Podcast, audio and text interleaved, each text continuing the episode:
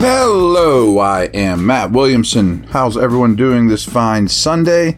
I've had plenty of time now to digest this game, watch it a second time, even you know, rewind and go through it a lot more, do some prodding around the net, dig up some numbers, and I got all kinds of stuff to talk about with you guys. So let's just dig right in. I just got bullet points again. I know it was only a short stint there for Kenny Pickett but you're really seeing it in both preseason games. And I can assure you at camp, he's throwing guys open. You know, he's putting the ball where they can make a play and the and the defensive back cannot. He's understanding his receivers and where they want the football a lot better.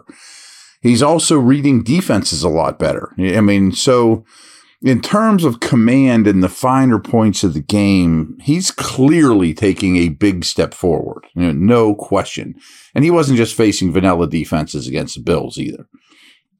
So I mentioned yesterday that the running game was troubling outside of Warren's 62 yarder.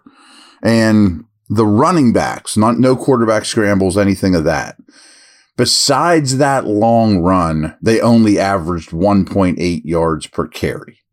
Pretty bad, you know, pretty bad. I mean, there's just no way around that. That's just not great. So, one of the small wet blankets from that game, but um, I was kind of just going position by position. Then I just have a lot of other stuff here at the end. Wide receivers. I thought this was a really good game by Gunner, who I'm really hard on, as you know and, and White. I mean, White's another guy. I'm sure I've brought him up, but he's going to be so hard to cut because every practice he does something. He does something on special teams, smart, tough blocks. And Gunner has some of those qualities too, without question. I wonder if w- those two are fighting for one spot. I mean, White, I'm sure, would end up on the practice squad if he doesn't make the team. But both really good showings by the two of those guys. Um, I don't know if you noticed this, uh, the, the, the Where's Waldo conversation with Spencer Anderson, but during the game, he played right tackle, right guard, and center. I mean, to ask a rookie to do that is bonkers, and he's doing it pretty well. Yeah, pretty well, to be honest with you. I mean, he's going to have some struggles. He's probably better on the interior, but he might just be the backup center here plus. Um, Broderick Jones, he did get beat for a sack late in the game. You guys probably remember that. But all in all, I thought he played a pretty good game. And again, a lot of snaps. I have not seen the exact snap counts yet, but I wanted to get you this podcast. I, I thought it was a promising showing. I thought it was development in the, the right areas. But he has uh, he has been getting beat a little bit late in these games, you know, after playing a lot of snaps. Speaking of tackles, I think it's pretty clear that Dylan Cook is ahead of Le'Raven Clark. Le'Raven Clark played some left tackle. Doesn't seem to be his strong suit. And and deep down, I think he's a right tackle only who kind of has a guards game playing tackle. I think Dylan Cook is a name to know, and Le'Raven Clark might not be. Mentioned this with Anderson, uh, Kendrick Green. I mean, he just doesn't perform well in games. I, I, don't know how else to say it. You know, like he does some good things. He's athletic. He works hard. He's one of the last guys on the field. His practices are pretty good, but in games, he doesn't come through, you know? So what do you do with that? You probably move on, I guess. Um, I would say overall, the true defensive linemen, the big guys, kind of a nondescript game from them. You know, not a ton of standouts, not a lot to bullet point. My only bullet point is there really isn't a bullet point on those guys. But the edge guys were on fire. I mean, they were on fire.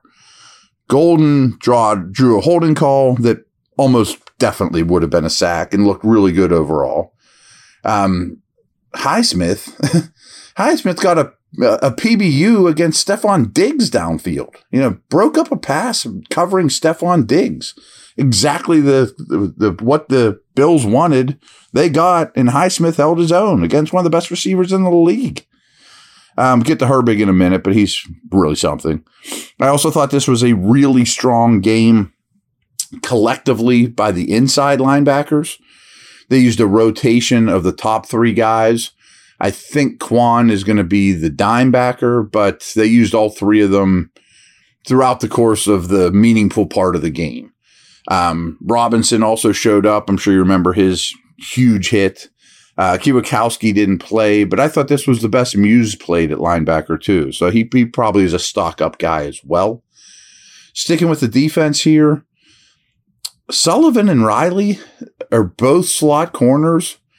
They both might make the roster. I mean, I think Sullivan's pretty set on the roster, but could you keep Riley as well? A lot of this will come down to special teams, but I like both players. Both players had good games. They show up time and time again. I've been saying this at camp. Riley shows up over and over. I mean, so he's very much on the on the radar for the the 53. What about Trenton Thompson? That I'm not certain about. Um, made some plays here. I, I, one of my problems is I just don't know how good Riley and Thompson are on special teams, and that's sort of true for Kenny Robinson. I know that there's not a high trust factor with him, but he did lead the team with five tackles. So Riley, Thompson, Robinson are all interesting to me. They could be the the last guy. Um, got a lot of other random nuggets here, and we're going to take a quick break, take a little sip of water, and be back in a moment.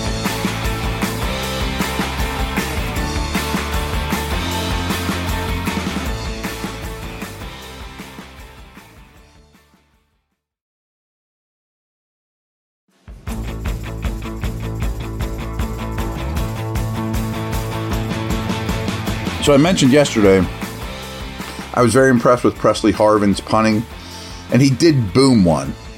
But here's a little number he averaged just 38.2 yards on his five punts with a long of 52. But his net average was 37.8, and all five of his kicks were downed inside the 20. That's great punting. So again, he averaged only 38.2, but his net was 37.8. So he's booming high placement kicks that are just sticking inside the 20 and not getting returns. Phenomenal. Um, not only do we see a lot of explosive plays in this game offensively, but very few negative plays, which I think is not as important at this stage, but certainly important. Um, I think that's a big deal for sure that they consistently got some yardage, even in the the not great situations. Um, so starting offense in three in two preseason games has three drives and three touchdowns. you probably knew that, but if you didn't, you know they've been out there three drives, two three touchdowns. Kenny through two games, he's nine of eleven for 113 yards, two two touchdowns, but his passer rating is 149, which is like a plus. I don't love passer rating, but still, it just shows how well he's playing. Uh, yeah. How about this one? Explosive plays from Austin in both games. 67 yard touchdown catch, 54 yard punt return. So two games, two explosive plays by Austin. Phenomenal. How about this? Josh Allen was under pressure. Just Josh Allen, not the Bills quarterbacks. He was under pressure on more than 40% of his dropbacks in this game. That's a ton. That's like half the snaps, slightly under, of course. You guys know what 40% means. Are he's under pressure in that game. And he played a fair amount, played longer than Kenny. Um, Herbig was a big reason why for that. He hit Allen's arm on one play. He has two and a half sacks in two games. You know, so Herbig's been tearing it up. Um, couple Bills notes here they were their probably their biggest weakness on offense last year was their O line. They put some resources into it, including a second round pick and some free agents guys, but I was not impressed with their O line at all. I mean, part of that's because of what we said about with Allen being under pressure so much. But I did like their first round pick quite a bit, Dalton Kincaid. Really impressive, was hard to cover, going to be in the mix. He averaged 3.46 yards per route run. Like if you're at two, like Tyreek Hill was around two last year, a little over. That's phenomenal. And it's only one game. He didn't run a ton of routes, but 3.4 is a massive number. Good for him. Now the Steelers have definitely benefited greatly from the opponents making penalties. Now, some of it's because they draw holding calls and pass interference calls and stuff like that. But over the course of these two games, there has been 12 penalties for 127 and 13 penalties for 93. So the opponents have made 25, committed 25 penalties for well over 200 yards in those two games. I mean, don't overlook it. Some of it's because the Steelers are good. I get that. Meanwhile, the Steelers have committed 10 penalties for 72 yards total in both games. So way big discrepancy. You know, and last night was only four for 26. Um, I didn't, it came out today that Kwon Alexander's getting fined for that hit. Okay, I guess you're sending a message. I thought that's a little overboard. I mean, I, I was fine. I mean, it, it's an illegal play. It was helmet to helmet. I just thought a fine was a bit much. Um, it sure seems that no major injuries happened last night, which is great. I was wrong apparently when I said in yesterday's podcast that I thought everybody would sit because Tomlin, who I mentioned, hadn't even done his press conference when I hit record. I guess he said last night something along the lines of, "We're going to play the guys that are available." And it could be sparingly. I mean, it's probably one series for Pickett and Watt and Cam, et cetera, et cetera. And I get that because you do have a 17 day wait from Thursday's upcoming game till week one. Now, do you really want to make that, what, 22 days or whatever? I mean, that's a long time to sit out before playing football that matters. So I guess I get that. And plus, if you do tweak something, you have some more time. So, all right, that's what I got. Good stuff. Um, mostly all positive, of course. Take care.